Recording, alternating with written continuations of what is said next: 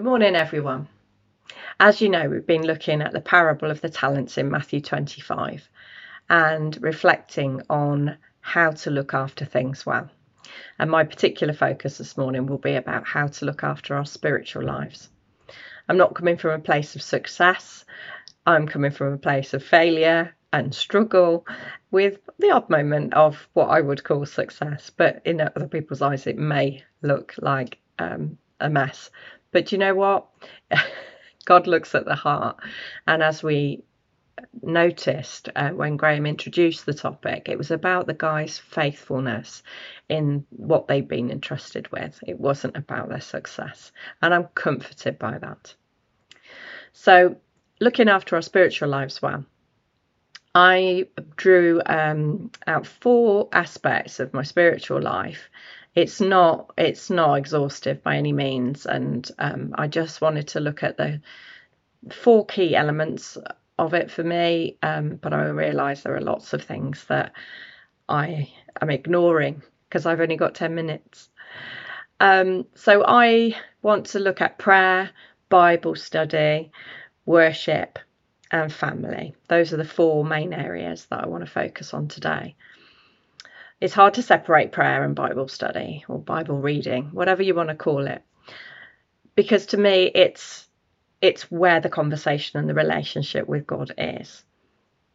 Um, and of course, prayer can happen at any time of day. Bible reading can happen at any time of day.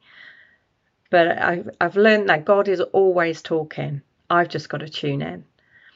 I thought about the illustration of Wi-Fi. and it's just like with us so much at the moment. This oh, have you got Wi-Fi connection? And if you have, how good is it? Um, my lads are always talking to me about how slow ours is and uh, what we could do in order to um, get a better package and everything. So. Um, I wanted to use that as a bit of an illustration about connection i.e., relationship and spiritual life. Where are we? Are we bothered by our connection or our lack of connection? And um, when we have got connection, how are we? How are we? How are we getting that connection? So, for me, in terms of prayer, um, I can split prayer up into lots of different categories. For me, it's about me being real with God. It's about journaling sometimes, particularly when I can't seem to get the words out, um, laying down those burdens, um, reflecting with God on things. Um, often I find thankfulness or listing my thank yous before Him really helpful just to come into His presence. And it's the opposite of the way that um, my mind can often sort of go to negativity as, as its first um, response to things. But thankfulness has enabled me to um, look at things the other way around. Um, and with reading the Bible and focusing on the truth that's in the Bible, whether that's listening to it via an app or reading it in your faithful Bible or just writing stuff down and putting it around the house, just whether it's a verse or a whole psalm, whatever it is, making sure that we engage with truth. Because if we don't, the the rest speaks to us, and the rest um, I would define as lies, um, and the message that that the world gives, which it just doesn't help us with where we are in God.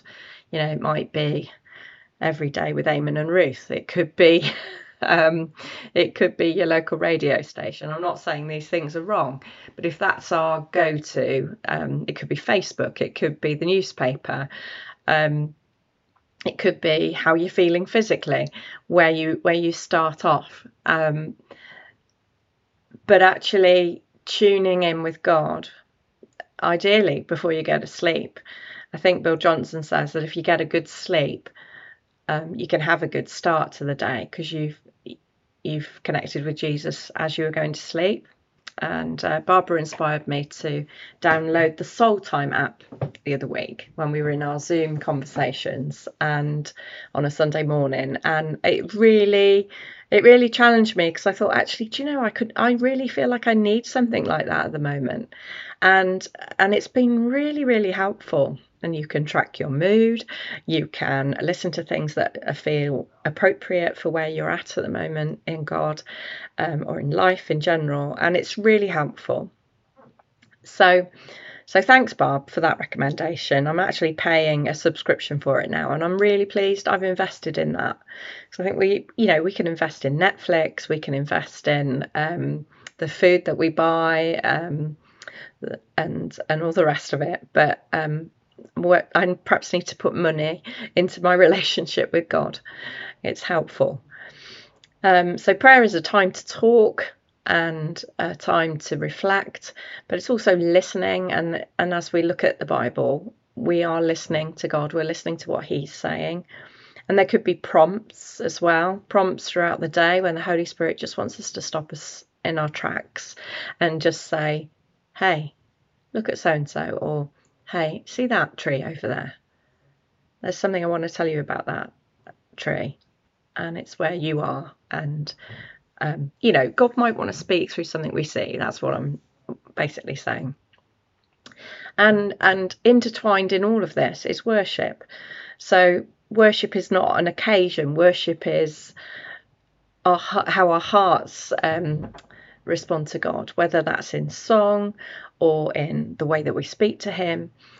And it's very easy to think of it as an occasion or whenever the worship band get up and uh, do their thing. And when we haven't got that, or we've got it, but we've got it online, um, you can say, oh, well, I'm really missing worship. But actually, worship is available 24 7. And that's where we magnify God. That's where we focus on who He is, what He's done, and and who we are in him. And um, you know if you've got a phone and you've got youtube or spotify you know you can easily down, download some tracks and and get into god's presence that way. It could be a cd in the car. Yes i do still have cds young people. Um, and or it could just be singing a song on your own on a long walk. Um, check out your company. Check you're not um, you know going to frighten anybody. But you know, often I find some of the older older worship songs come back to me when I'm on a walk, and and God really ministers to me through those things. And um, the other thing that I've thought about recently is how family is key, and that what what people sometimes call fellowship. It's being with God's people. And yes, we're not supposed to be hiding away in some building, uh, being a cliquey club, but actually the the benefit of fellowship, the benefit of being together carries something with it. So, yes, we have the restriction of, of what we're doing this morning um, as opposed to actually physically being with each other.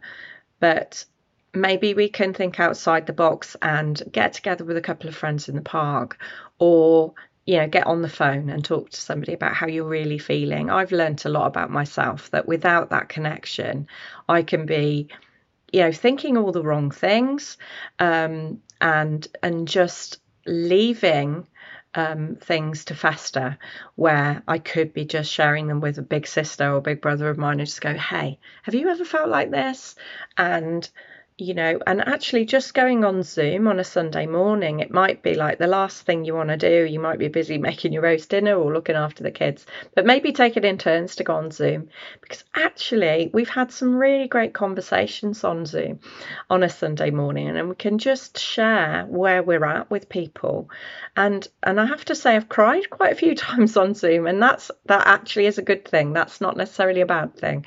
It's a good thing because yes, we are spiritual and emotional emotional beings, but being real with people really helps me.